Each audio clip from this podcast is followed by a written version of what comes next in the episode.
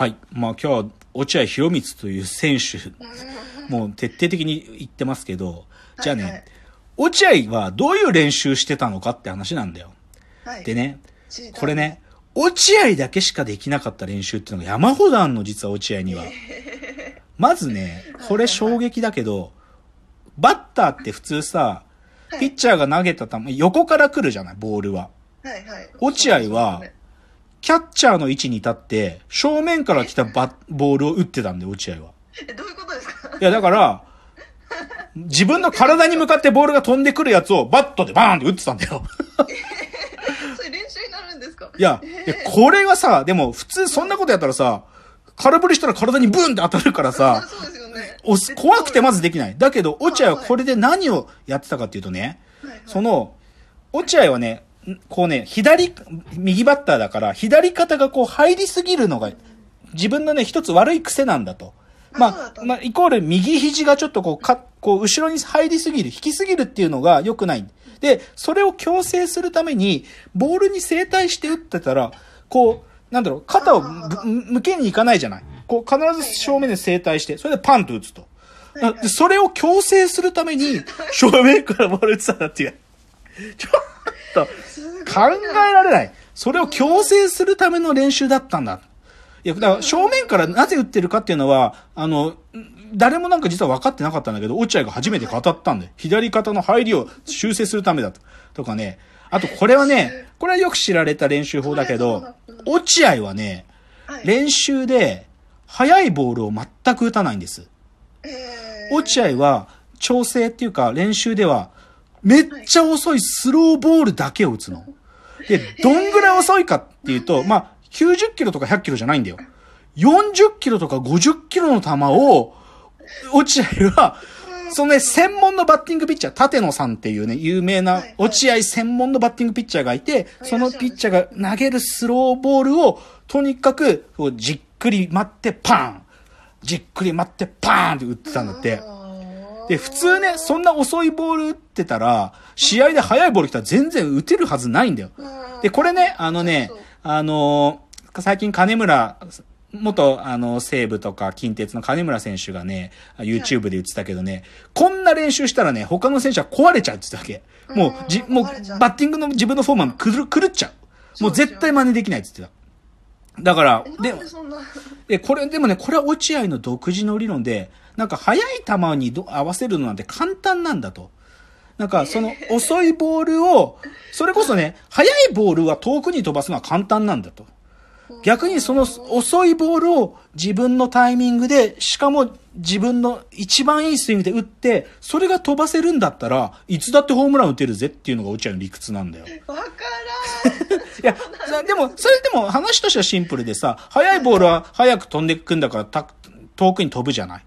遅いボールはさ、そもそも自分のパワーだとかスイングが完璧じゃなきゃ飛んでいかないし、マシンで打たなきゃ飛んでいかないんだよ。で、それ見てね、ある審判がね、こんなんでホームランなんか出るって、こんなバッティング練習でホームラン打てるやつなんかおらんやろって言ったら、落合がじゅっきゅう投げたら何球行くみたいなこと言って、まあはっきゅうかなとか言って、マジではっぽんホームラン打ったらしいよ。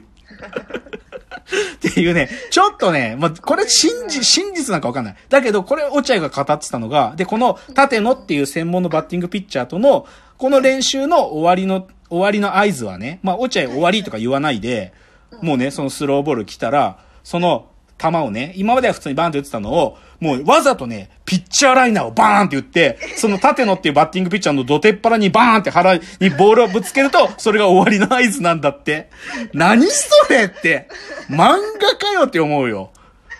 おすっげえんだよ、ほんと、落合は。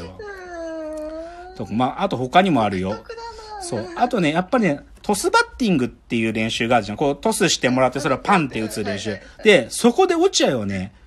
特殊な練習するんだけど、フライを打つって練習するのね。で、これね、僕、これはね、何で僕知ったかっていうとね、あの、なん、なんだっていうテレビ朝日でやってた、なんちゃんがやってた番組なんだけど、そのなんだのプロジェクトの中で、ホームランを打つ裏技を身につけようっていうプロジェクトがあったのよ。で、そこに落合に習いに行くっていう回があるんだけど、で、これでね、落合が、あのね、元西武のね、大塚っていう選手がいたの。まあ、足が速い左、左打者なんだけど、で、落合がそこで語ったのがね、ホームランはまずそもそも狙わないと打てないんだっていうわけよ。で、落合は基本的には全打席ホームラン狙ってるから。で、これはまあ真実なんだよ。なぜかというと、落合はだって、ごひゃく、あの、通算安打ごひゃく安打目、せん安打目、せんごひゃく安打目、にせん安打目、全部ホームランだから。で、そう。で、あと、信子夫人のたん、そう、奥さんの信子夫人の誕生日にさん連続ホームラン打ってるから。だから落合はもう完全に狙ってホームラン打ってるわけ。で、その落合に、その、左、あの、西武の平塚が、あ引退した時に平、あ、大塚が習いに行ってるんだけど、で、大塚はもともと左なんだよ。で、その左で打ってるのを見て、お前全然ダメだな、っつって。で、こう、で、こういう練習するんだ、っつって、トスバッティングポンって投げたら、それはパチンって打つんじゃなくて、ボールの下を擦るみたいなフライの打ち方するんだよ。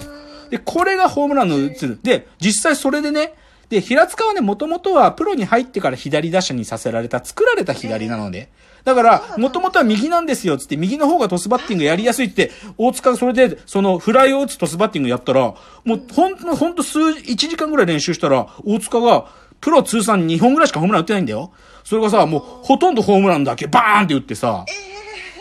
すごいでしょ。すごい。そう、だから、落合は、これまさしく、ホームランを打つための練習なんだよ。そう。そんなあるんだ。へえ。そう。でね、まあ、で、これね、今いろいろ落合の練習を語ってきたけど、でもね、落合の自分が選手の時の練習に対する持論っていうのはね、はい、これ今僕、みんなが知ってる落合がやってた特殊な練習だけど、本当の落合がやってた練習は、実は誰も知らないの。これ、ね、落合の持論で、練習は人に見せるものではないっつってんの。で、落合が言うには、ま、マスコミだとか他の選手が全部帰った後に、室内練習場で、バッティングピッチャーと写真を撮ってくれとかテープを回してくれるカメラマンとさんにんで、落合がすっぱだかになって、それでボールを打ってたんだって。で、それを全部テープに撮っておいて、どういう風に体が動いてるかっていうのを、それをね、自分家にはそのテープがせんぼんぐらいあるんだって落合が語ってんのよ。で、でもそれは絶対に外には見れ、見せないんで、落合は。自分の体がどういう風に動いてるかっていうのを徹底的に研究する。でもそれは、なんていうか、ある意味、落合のもう、自分が選手だった時の練習に対する持論なのね。そういう選手なんで、落合は。だから僕が言ってる、なんか、今、落合の特殊な練習法なんていうのは、まだまだ序の口で、本当はもっととんでもない練習をしてたはずなんだ。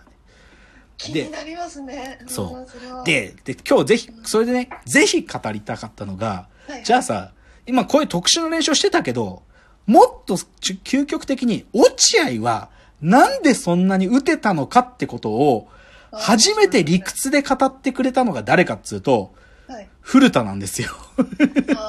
で、これね、古田がね、あの、テレ朝でね、まだ解説者やってた時に古田の方程式って番組があって、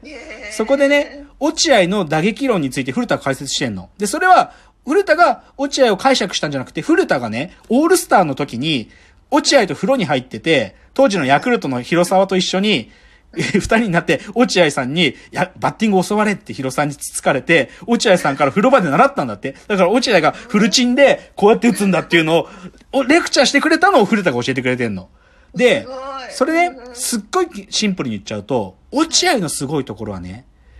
ミートポイント。バットでボールを叩くそのミートポイントを、普通は内角だったら前、外角だったら後ろとか、そのミートポイントが前後ろずらすっていうのは、これなんかどっちかというと野球の基礎なんだよ。けど落合はそうじゃなくて、ミートポイントを内角から外角まで、そのホームベースに対して平行に一列に並べた場所で打ってたんだっていうわけ。つまり、内角だったら前とかじゃなくて、内角も後ろで打つんだよ。外角も後ろで打つの。常に打つポイントは一列にまっすぐだったっていうわけ。で、なんでそんなことやったかっていうと、でもこれ理屈はシンプルで、だって、ピッチャーから放たれた球がさ、前で打たなきゃいけないんだったら、その分見る時間短いじゃん。で、ゆっくり打つんだったら、その分、ボールが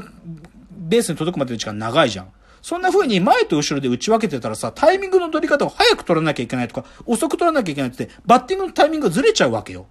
でも、それが一列の場所で、外でもな、中でも一列並んでるんだったら、常にボールを打つタイミングってのは一定なんだっていうのが落合の理屈なわけ。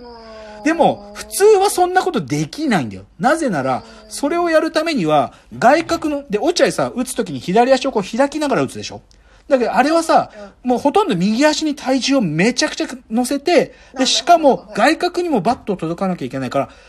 落合のバットめちゃ長いんだよ。尋常じゃない長さなんだよ。角田より長いんだよ。で、それを使ってドーンって打ってるから、落合の強靭な右足の足腰と、落合が扱える強烈に長いバットだから可能になった、奇跡の打法なの。とんでもない打法なんですよ、これは。だから、それを教わって実践できるのかな？いや、で、そう。でね、これね、実はだから古田も、でもそんなことは落合さんしかできないっつってんの。だけどね、これ実は、じゃあ、落合はそういう自分の独自の打法やってるじゃん。じゃあさ、はい、落合以外で、てか、落合が認めた、こいつの打ち方はこいつしかできないやつって誰かっていうふうに、落合方っていうのは誰かというと、これは一郎なんですよ。ああ、一郎か。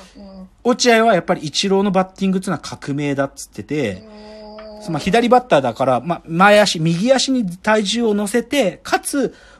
一郎はボール球も打つっていう、そういう新しいタイプのバッターなんで、それをやったイチローっていうのは、まあ正直イチローの打法っていうのはね、イチローがまあ今引退して、で、イチローがね、丁寧な言語化というか解説があって、初めてイチローの打法の模倣は、真似はね、やっとできるようになるようなもんなんだと。だまあ言い換えちゃえば絶対に真似できないっつっての落合は、イチローはね。で、まあね、翻って落合の俺流、落合の俺流の打法は絶対に真似できないっていうことの意味でもあるんだけどね。あ、ちょっとじゃあ、次のチャプターに入る、ちょっと前に、じゃあ、落合を認め、落合が認めたバッターとかをちょっと触れて、次のチャプターで監督落合って話をしたいんですよ。あ、そうか。そう、最後にたどり着くのは今日監督落合なんで、じゃあ次のチャプターでいよいよ最後、落合の最後いきます。